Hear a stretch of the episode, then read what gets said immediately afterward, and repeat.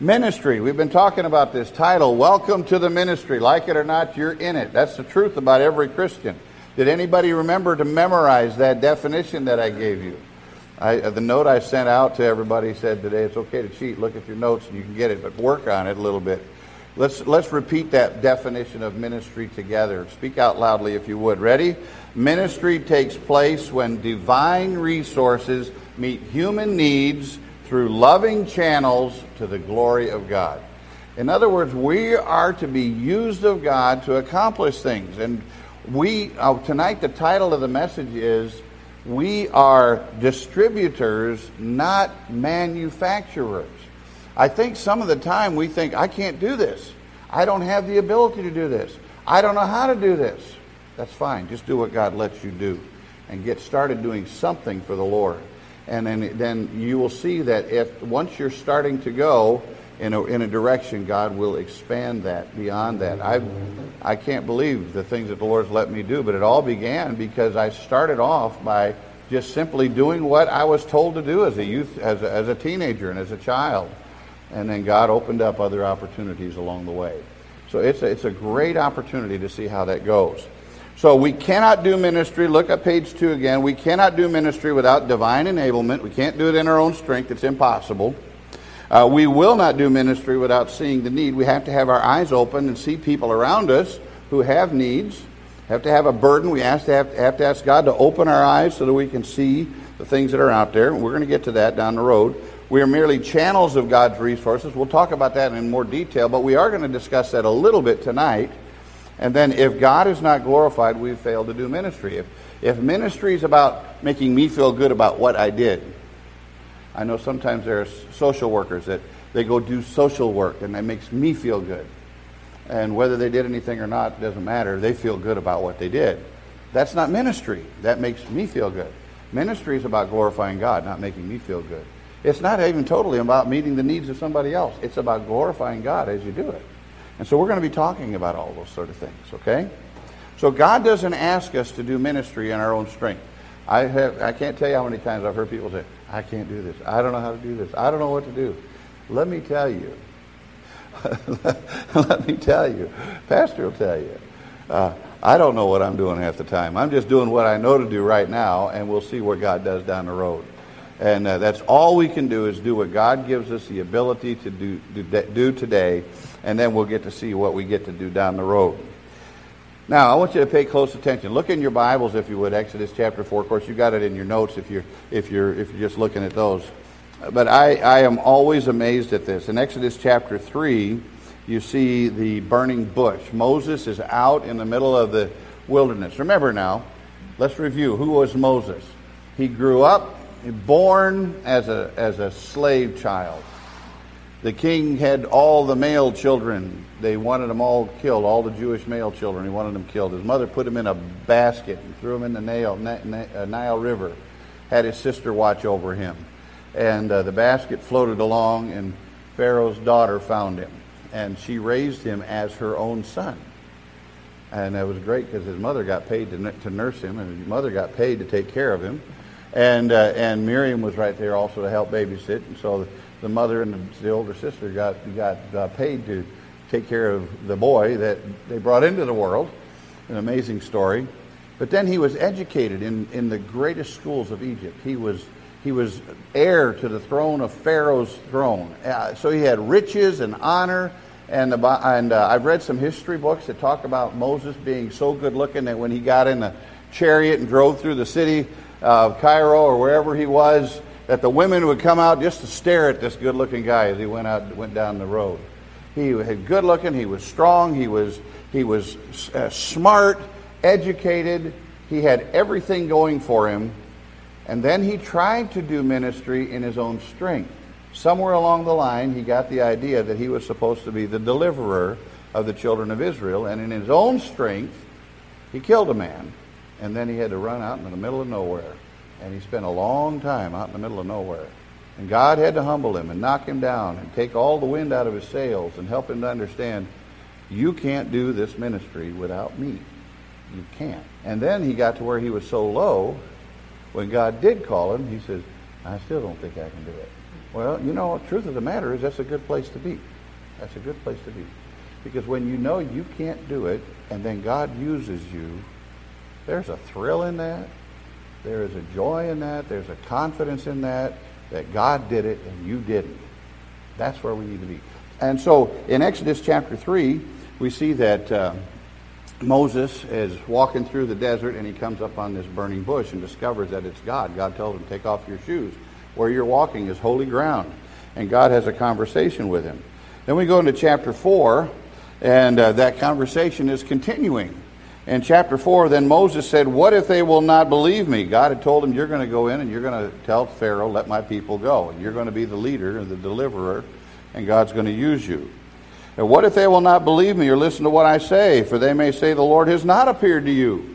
And the Lord said to him, What is that in thy hand? And he said, A staff. I thought about that, a staff. I, I got this old ugly stick out in my backyard when I lived in New England. And it's a pretty handy, nice little walking stick. It really is. And and walking through the streets of San Francisco, nobody messed with me carrying this thing. But uh, but the, the I'd probably get arrested for carrying it. I'm not sure. But uh, that's why it stays in my office. It just sits there. I use it every once in a while if we take a hike or something. But I kept it kind of as an illustration of the kind of stick that God told Moses, "I want you to I want you to use." And a, and a little old stick, or maybe big ugly stick, whatever you want to call it, a stick like this was something that God used to illustrate to Moses how he could use him. So let's go back there. What is that in nine hand in verse 2? And he said, A staff. Then he said, Throw it on the ground. I'm not going to do that because I'm afraid I'll get a snake out of it. Anyway, anyway, so verse 3 says, So he threw it on the ground and it became a serpent. And Moses fled from it. But the Lord said to Moses, Stretch out your hand, grab it by its tail. Now, if you've ever catch, catched a snake, you know you don't grab him by the tail, you grab him right behind the head. I caught a water moccasin like that one time. I don't want to talk about that right now. I'll tell, tell you about that. That's another story. But um, so he stretched out his hand and he caught it, and it became a staff in his hand, that they might uh, believe that the Lord, the God of the fathers, the God of Abraham, the God of Isaac, and the God of Jacob, has appeared to you. He said, You do that once in a while, people believe you. Throw that on the ground, it turns into a snake. You grab it by the tail, and it turns into a stick again. People are going to pay attention. Okay? Verse 6 The Lord furthermore said to him, Now put your hand into your bosom. So he had to put his hand inside of his robe or his shirt. And he said, so put your, uh, so he put his hand into his bosom, and when he took it out, behold, his hand was leprous like snow. And he said, put your hand in your bosom again. So he put his hand into his bosom again, and when he took it out of his bosom, behold, it was restored like the rest of his flesh. If they will not believe you or heed the witness of the first sign, the, the staff, they may believe the witness of the last sign. But if they will not believe even these two signs or heed what you, you say, then you shall take some water from the Nile and pour it on the dry ground. And the water which you take from the Nile will become blood on the dry ground. See, God uses these illustrations of simple, everyday things a stick, a hand, a little bit of water. He says, I want you to see I can use simple things for my glory. I can use anything for my glory. I can use anyone for my glory. Verse 10 Then Moses said to the Lord, Please, Lord, I have never been eloquent, neither recently nor in time past, nor since you have spoken to your servant, for I am slow of speech and slow of tongue. The Lord said to him, Who has made man's mouth? who makes him mute or deaf or seeing or blind? Is it not I, the Lord? Now then go, and I, even I, will be with your mouth and teach you what you are to say. Ever been that way when you're trying to witness to somebody and you're going, I, I, I don't know what to say. I don't know what's next. I can't remember that Bible verse. I can't, I, I, I'm afraid I'll forget. And it's amazing. If you start witnessing to someone, it's almost like the Lord says, okay, this is what I want you to say. And it's almost like it comes out of your mouth if you've done your homework and you've done your study and you've done your preparing and you, you made yourself available. I, even I, will be with your mouth and teach you what you're to say. Verse 13, but he said, Please, Lord, now send the message by whomever you will. Get somebody else. I don't want to do it. You ever feel that way? I can't do it. I don't know how. Verse 14, then the anger of the Lord burned against Moses. And he said, Is there not your brother Aaron the Levite? I know that he speaks fluently. Moreover, behold, he is coming out to meet you. When he sees you, he will be glad in his heart. You are to speak to him and put the words in his mouth and I, even I, will be with your mouth and with his mouth, and I will teach you what you are to do. Moreover, he shall speak for you to the people, and he will be as a mouth for you, and you will be as God to him, and you shall take the hand in your hand this staff with which you shall perform the signs. And he used this thing to part waters. He used this thing to call down all those plagues. He used a simple stick because God wanted him to use it. We don't have a clue what it is that we're doing sometimes, but we just need to be available, a tool in the Master's hand to let him do what he wants done with us. Whether it be our mouth, whether it be our going, whether it be our staying, whether it be our praying, whatever it is that we're supposed to do, we just give ourselves to the Lord and say, Use me. Bottom of page three God does not ask us to do his work in our own strength, nor does he always show us beforehand how he's going to use us in this work. God simply says, What have I put in your hand? Use what I provided for you. I'm going to do the work anyway. And that's the way it works. That's the way ministry works. Page four. The trouble with most of us, uh, Warren Wiersbe said, the trouble with too many of us is that we think God called us to be manufacturers, creators of ministry, creators of opportunity, creators of talent, creators of whatever, creators of the gospel, when He really called us to be distributors.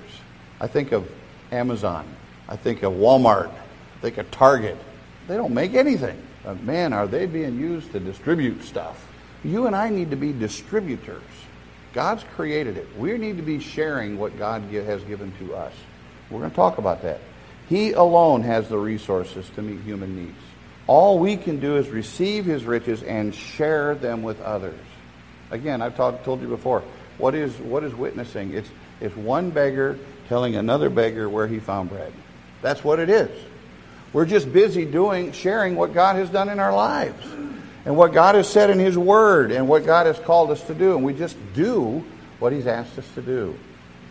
Look in your songbook for just a minute here, that song we sang earlier. All I ever want to be. Look at the words there. All I ever want to be is what you want of me, Lord. I give my life to you. All my hopes and dreams and plans I place within your hands, Lord, and give my life to you. Verse 2 Every day you give me grace. I find my strength in you, Lord. I give my life to you. And though it seems that I will fail, and we think we will, through you I will prevail. I give my life to you. That's the attitude we need to have when it comes to ministry. We don't do this. We just share what God has done. And we do what we can with what He has given to us. If you don't have the ability to preach, he doesn't want you to preach. If you don't have the ability to go to the mission field, he doesn't want you to be a mission missionary. But he wants you to do what you can do, what he has gifted you to do. We talked about those spiritual gifts. We spent a lot of time talking about spiritual gifts the last few weeks. Last week we went through these long definitions of all these things and gave you some things to study out. You've taken uh, surveys and you graded yourselves and you you've, you've uh, graphed it all out, and, and some of you are still going, I still don't know what I'm supposed to do, right? Am I right? And you're still going, I don't know. Just do what you can. Just do what you can. Do the next right thing. Moses didn't think he could do it. And he did like that buck and bronco on page four. You know, no, send somebody else. God said, no, I'm not, I'm not, you're not going to buck me off. I'm hanging on. I've called you and I'm equipped you and I'm not going to let you off the hook. I want you to do what I've called you to do. And remember, we read in Exodus where it said, And the anger of the Lord burned against him because he bucked. We need to be careful as we make the Lord angry because we just simply say, No, I refuse. I won't. That's a dangerous place to be. God got a hold of Moses, and he knows how to get your attention. Whatever spiritual gift you've been given, you must come to understand that God expects you to use it. That's a good quote. 1 Corinthians chapter 1, verse 26, middle of page 4. Consider your calling, brethren, that there are not many wise according to the flesh, not many mighty. There are a few. Really smart people, really rich people, really super strong people, really good looking people like me. And, uh, but not many noble. But God has chosen the foolish things of the world to shame the wise. Normal, everyday people. And God has chosen the weak things of the world to shame the things which are strong and the base things of the world, and the despised God has chosen, the things that are not, so that he may nullify the things that are, so that no man may boast before God. But by his doing, you are in Christ Jesus, who became to us wisdom from God and righteousness and sanctification and redemption, so that just as it is written, let him who boasts Boast in the Lord. If God uses you, just give him the glory. I get notes every once in a while. Oh, Pastor, that was a great message. Sometimes I get the other side too. That wasn't so good. I just say, Praise the Lord. I'm just trying to deliver what God's given me. Okay? That's all we need to do. That's all we can do. We have nothing in ourselves to give. But when God gives us something to give, we're supposed to, supposed to use it. Start with what's in your hand and let God do a miracle with it. Anytime you are used to lead someone to Christ, you know that's a miracle. Anytime you're used to get God's word out and you see it change somebody's life, that's a miracle. But it wasn't you that did it, it was God. Through the equipment and the training and the abilities and the gifting that he gave you. Moses wasn't the only one God used to distribute his grace. There was a beggar uh, when Peter and John went to the temple in Acts chapter 3. You can turn the page there and you can see this guy. He was a beggar who sat there and he couldn't walk, and he'd been there many years. And Peter and John were going up to the temple at the ninth hour, the hour of prayer, Acts chapter 3, verse 1. I'm on page 5 in the notes if you want to look. And a man who'd been lame from his mother's womb was being carried along. He never had ever walked in his life. Whom they used to set down every day at the gate of the temple, which is called Beautiful, in order to beg alms of those who were entering the temple. And when he saw Peter and John about to go into the temple, he began asking to receive alms. Lord, give me something. I need something. We see people like this often. But Peter, along with John, fixed his gaze on him and said, Look at us. And he began to give them his attention, expecting to receive something from them. But Peter said, I do not possess gold or silver, but what I do have, I give to you. I don't have silver or gold, but what I do have, I'm going to give you. I'm going to give you what God gave me to give you. In the name of Jesus Christ the Nazarene, walk! Well, that was better than silver and gold, wasn't it? And seizing him by the right hand, he raised him up, and immediately his feet and ankles were strengthened. He never walked, and all of a sudden he's, verse 8, leaping. He stood upright and began to walk. And he entered the temple with him, walking and leaping and praising God, just like you would if God had healed you that day. And all the people saw him walking and praising God, and they were taking note of him as being the one who used to sit at the beautiful gate of the temple to beg alms and they were filled with wonder and amazement at what had happened to him. What had Peter and John done? I don't have anything to give you, but God gave me something to give you. Is this okay? And wow, was it okay? Right? And God used that to open up other eyes for more people to come to Christ. What did he do? They did what they could with what they had in their hand. And they didn't even see it. It was just something that God gave them, and he handed it. And this man was healed. We don't know how God's going to use us. But we are to use what God gives us for Him. And He's glorified, people are helped, and, uh, and uh, we are amazed at what He does with us. God is glorified when we take on the mentality that I am not a manufacturer of anything good that I do. I'm just merely a distributor of what God gave me. That's where we need to be. So, what a privilege. What a privilege it is you see, I think we live in fear of being used of God. We live in fear of serving God. We, I have to, no, it's a privilege to just do what God asks us to do. What an honor to be used of Him. We don't have anything within us the world needs, but we do have what God needs for them to have. God wants them to have. We have the grace of God. 2 Corinthians chapter 6, verse 10, when we make ourselves available to the Lord, we find ourselves as sorrowful and yet always rejoicing as poor, yet making many rich, as having nothing, yet possessing all things. I think back to my mother when I think of that. She didn't have a, she barely had a high school education. She raised five kids and sent all of us into some form of ministry at one point or the other.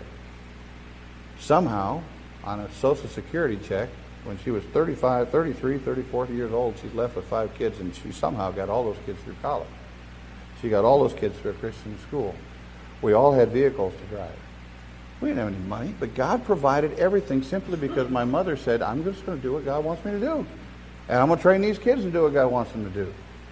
I've seen this. I've lived it. I know it works. Ministry is simply distributing what God gives you, and it's amazing what He can do if you make yourself a channel of blessing. When we stop trying to serve in our own strength and simply use what God puts in our hands, the opportunities He gives us are life changing and it's far beyond our own ability. Jesus gives another story that kind of illustrates this in the, in the four Gospels. All four, this is one of the few miracles that's in all four of the Gospels Matthew, Mark, Luke, and John. It's the feeding of those 5,000. An impossible situation. Absolutely. And that's just 5,000 men plus the women and children. So who knows how many people were there? I remember in college, we I, the the amphitheater at Bob Jones seated like what uh, I don't know, 5,000 people, 7,000 people, something like that. And I remember doing a pulpit speech or a or a, maybe it was a some other class. I talked about the feeding of the 5,000. I said, imagine two loaves and five fish, or two two fish and five loaves, and the size of the amphitheater got fed. That's an amazing thing to visualize, put, to, to, to think that could possibly happen. But what was the disciples' response? Send them away, it's not our problem. Uh, get more money, we don't have enough, we need a bigger budget. Thirdly, we can't do this. The need is greater than our resources. That's, that's their response. Look at the next page, page six. Like, like the disciples, we often see the problems rather than recognizing that God has the solution. And we focus on the problems rather than the possibilities of what God could do if we would just simply let Him use us. What was the disciples' response? Send them away. It's not our problem. Luke chapter 9, verse 12. Now the day was ending. And uh, Matthew, Mark, all, all, all, three of those gospels have the same, uh, same record. The day was ending, and the twelve came and said to him, Send the crowd away, that they may go into the surrounding villages and countryside and find lodging and get something to eat, for here we are in a desolate place. Sometimes people come to us with needs, and we want to say, oh, geez, I don't have time. Get away from me. I, I, I don't know how to deal with that. Just go away. I, I don't even want to deal with that. Just go away. It's, it's too big. It's too hard. It's too difficult. No, that's our attitude a lot of times. That's not the attitude God wants us to have. The other attitude get more money. We need a bigger budget. We don't have enough. John chapter 7, verses 1 through 7. After these things, Jesus went away to the other side of the Sea of Galilee, and a large crowd followed him because they saw the signs which he was performing on those who were sick. And Jesus went up on the mountain, and there he sat with his disciples. Now the Passover, the feast of the Jews, was near. Therefore Jesus, lifting up his eyes and seeing that a large crowd was coming, coming to him, said to Philip, Where are we to buy bread so that these may eat? I can almost see Jesus kind of smirking under his beard. Verse 6 this, is he, this he was saying to test him, for he himself knew what he was intending to do. And Philip answered him, 200 denarii worth of bread is not sufficient for them, for everyone to receive a little. We don't have the budget for this. We've only got 200 denarii, denarii, whatever that is, however much money that is. But it wasn't enough. Verse seven, or page 7. God was trying to teach the disciples that you are not the manufacturers, you are the distributors. He recorded this so that you and I would get the understanding. We are not manufacturers of good. We are not manufacturers of the gospel. We are not manufacturers of ministry. We are just distributors of what God allows us to do. The third response we can't do this. Resources are insufficient. John 7, verse 8 one of his disciples, Andrew, Simon Peter's brother, said to him, There's a lad here who has five barley loaves and two fish. But what are these for so many people? There's no way. It kind of goes along with that same attitude of we need a bigger budget. And then Jesus steps in. He says, Well, have them sit down. I like Mark chapter 6, verse 39. Jesus commanded them all to sit down by groups on the green grass. They sat down in groups of hundreds and fifties, and he took five loaves and two fish. And you know what I'm thinking here? I'm looking at this group here. I said, I couldn't feed all of, I couldn't feed this little group with, with five pieces of bread and two fish. You all look at me going, What's the matter with you, Pastor? You better throw that stick on the ground and see what happens. You know, that's what you'd be saying.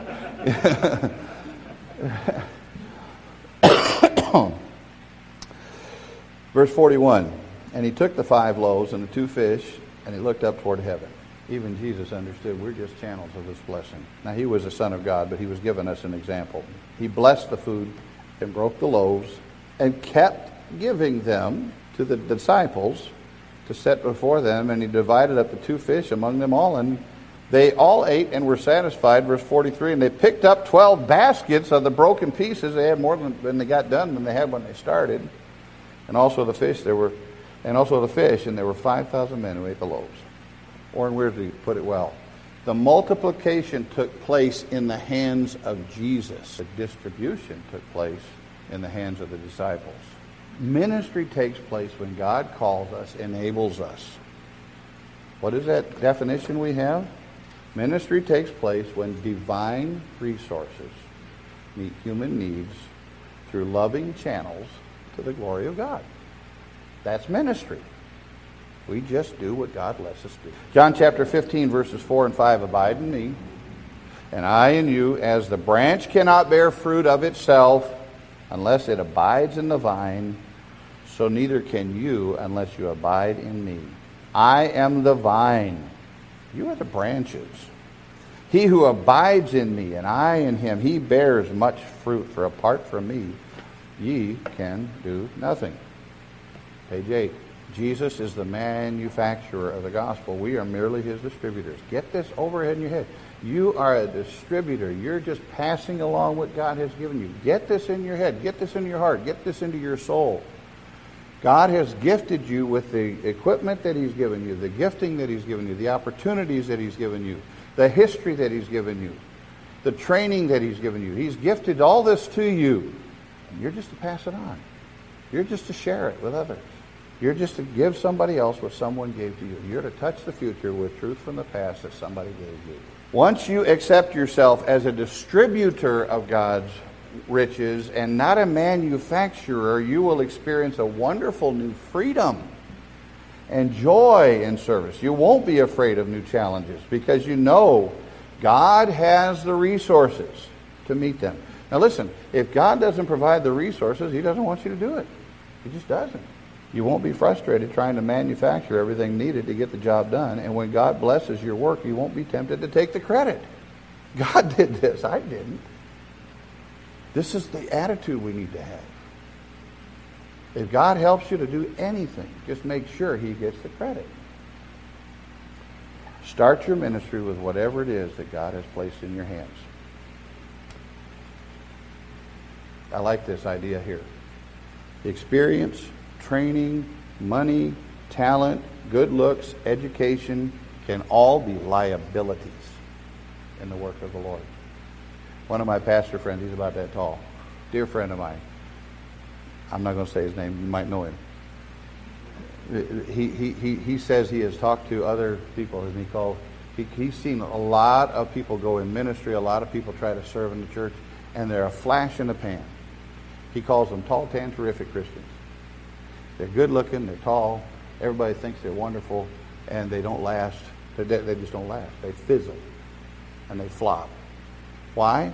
Because they think they can do it themselves. That's a problem.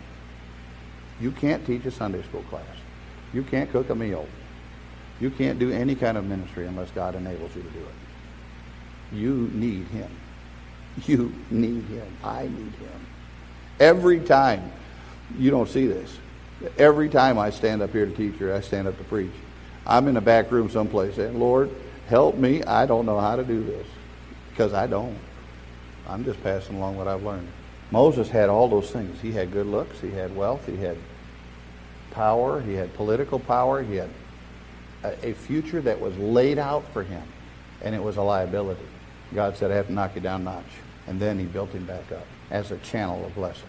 All the gifts and the things and the abilities that you have are tools in the hands of God. Or they're an anchor that'll keep you from doing something for the, for the Lord. Give it to Him and use it for Him and be amazed at what He does with your life. Now, when God works, everyone involved is blessed. The dream of returning home to the promised land was God's doing. It wasn't Moses' doing. He just went along with what God had allowed. Do you think Moses parted the Red Sea? No. Do you think Moses brought manna out of heaven? No. No, that was God. Moses was just there being the tool. Psalm 21, 26, verses 1 through 3. When the Lord brought back the captive ones of Zion, and I know this is probably talking about later on the those who came back from from uh, captivity. But when the Lord brought back the captive ones of Zion, we were like those who dream. Then our mouth was filled with laughter, and our tongue was with joyful shouting. Then they said among the nations, The Lord has done great things for them. The Lord has done great things for us. We are glad. Miracles cannot be explained, but they sure can be enjoyed. And it's amazing what can happen if we will surrender ourselves to the Lord. Look, page 9. I was going through and looking as I was thinking about this, and I picked up the old history of our church. Pretty amazing thing. If you've never seen this, you've never read it, you ought to, you ought to get a copy of it and take a look at it. I'm not going to loan you mine. I'm afraid I'll never see it again. But um, in 18, 1877, a Swedish sea captain, not a preacher, not an evangelist, a Swedish sea captain came to San Francisco and said they need a church. He was only here four years, and when he left, there was a church. He was a tool in the hands of the Lord, an ordinary, everyday man. Now, pretty remarkable if you read about his life, but still, just the same, he was a man who, the reason he was remarkable is because he gave his life to the Lord. And then another man named Joseph Bromley rode the Transcontinental uh, Railroad over here, and, and he was only pastor here for two or three years. He was on. And you can go up in that hallway upstairs outside the offices, and you can see the whole list of people who came here just for a little while. Channels of God's blessing, doing what God wants them to do. Some longer than others, but all of them were just simply doing what God called them to do. And those men on the wall only represent the hundreds and thousands, literally, of people over the 140 year history of Hamilton Square Baptist Church who've simply been vessels in the hands of God, conduits of God's blessing in this place. And some gone on to other places, some done other things, but simply because they've made themselves available. Now you look at yourself and you look at others around you and you think, we're not much. We don't have to be much. We just have to be used of God. We can be as ugly as that stick and be used of God if we will let Him use us. Where will this city be because God sent you here? How will you use your gifts and calling in the work God has called you to do? Who will look back at what you did here in the will of God and be amazed at what God did through you? It's going to be amazing. Psalm 118, verse 23 says it well. This is the Lord's doing, and it is marvelous in our eyes. We are blessed the most by simply being used of God to do what He's called us to do. Bottom of page 9, when we look at our church budget and the economy around the world today, stocks are dropping like crazy, like rocks. Prices are going up. We're going, how are we going to do this? We're going to do this because if God wants it done, He's going to pay for it. And I don't know how. You don't know how. But let's do what God lets us do and keep on going. When we turn our eyes upon Jesus and look in his wonderful face, we can know that if we do what he has called us to do, by his grace, the miraculous can happen. Right here on this corner in this city that most people in the United States wish would just fall off in the ocean. And I've had a few fights with people lately about that attitude, and I'll continue fighting for it. If the gospel's not good for San Francisco, it's no good for anywhere, but it is good, and we are distributors of it. Bob Cook of Youth for Christ Ministries years ago said this If you can explain what's going on, God didn't do it. That's a great statement. I've seen the miraculous. Oh, no, I haven't walked on water. I haven't healed, uh, you know, a lame person. But I've seen God do some amazing things simply because we've made ourselves available. You can see the same things. Page 10. The Apostle Paul was one of the most gifted and talented and educated men of his day. And yet he didn't make much of himself. 1 Corinthians chapter 15 verses 10 and 11 by the grace of God I am what I am. And his grace toward me did not prove vain, but I labored even more than all of them. Yet not I, but the grace of God within me. Channel of blessing. When, uh, whether then it was I or they. So we preach and you believed. So Paul didn't make much of himself, but he recognized that he was just a pipe and God was the one blowing the blessings through. That's the way you and I need to look at our lives. We are just a conduit to share what God has given. There are riches available to us from God that are beyond our comprehension. I'm not talking about finances. I'm not talking about wealth. I'm not talking about getting rich. This is not, this is not a, a health and wealth message. This is just saying, let God use you. And the blessings are amazing. Ephesians chapter 1, verses 7 and 8. In him we have redemption through his blood, the forgiveness of our trespasses. What? According to the riches of his grace, not because of anything we manufactured, which he lavished on us. Lavished on us. I love that term. More than we can handle, bigger than our need. Ephesians chapter 2, verses 4 through 6. God, being rich in mercy, because of his great love with which he loved us, even when we were dead in our transgressions, made us alive together with Christ. By grace you've been saved, and raised us up with him, and seated us with him in the heavenly places in Christ Jesus. Oh, physically we're not there yet, but that's where we belong. Ephesians chapter 1 verse 16, the riches of his glory to be strengthened with power through his spirit in the inner man. God can give you everything that you need to be a strong believer who can share the gospel with other people. But you got to walk with him. You got to let him use you. You got to be surrendered to him. You've got to be submitted to his will. Philippians chapter 4 verse 19. My God will supply all your needs according to his riches in glory in Christ Jesus, not your riches. You may have a lot of money, but you won't have everything you need unless you have Christ. Ephesians chapter 3 verses 7 and 8. I was made a minister according to the gift of God's grace which was given to me according to the working of his power. To me, the very least of all saints, this grace was given to me to preach the Gentile, to the Gentiles the unfathomable riches of Christ. I am a conduit of the great things that God has in store for this world. 2 Corinthians chapter 9 verse 8 God is able to make all grace abound to you so that always having all sufficiency in everything you may have an abundance for every good deed. If God has called you to do something, He will enable you to do it. And you just need to simply trust Him and step forward and throw the stick on the ground and pick it up, stick your hand in your bosom. Whatever it is God wants you to do, you do it, and then stand in awe because He did it through you. Page 11, we'll end this up we will never exhaust all the blessings God has manufactured on our behalf. We can't do it. We can't do it. And on the behalf of all those around us who need to know His provision. God's salvation is great enough for San Francisco. God's gospel, the gospel of Jesus Christ, is great enough for San Francisco, for the United States, for California, another place that everybody wishes to fall off in the ocean. And God has put us here to be used as vessels in his ministry. So don't run from it. Embrace it and stand in awe of what God will do as we move forward in the work of Christ. Romans chapter 11, verse 33. Oh, the depths of the riches, both of the wisdom and the knowledge of God. How unsearchable are his judgments and unfathomable his ways. For who has known the mind of the Lord, or who became his counselor, or who is first given to him that it might be paid back to him again? For from him, and through him, and to him are all things. To him be the glory forever. Amen. That should be our spirit.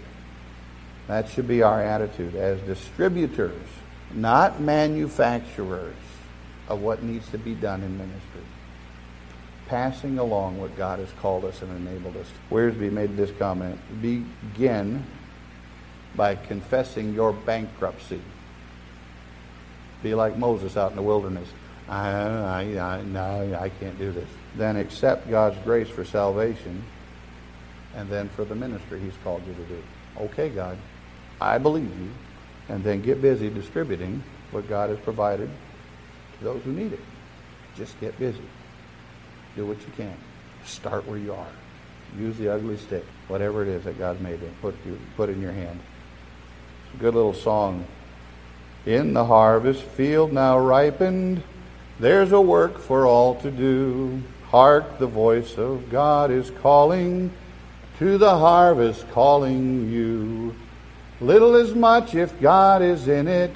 Labor not for wealth or fame. There's a crown and you can win it if you'll go in Jesus' name, will you let God use you?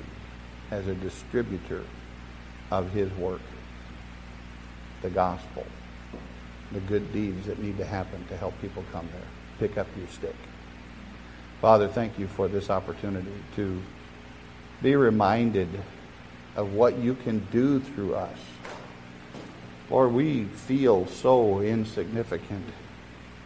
We feel so inadequate. We just don't think we can do it. The task seems much bigger than anything we can do.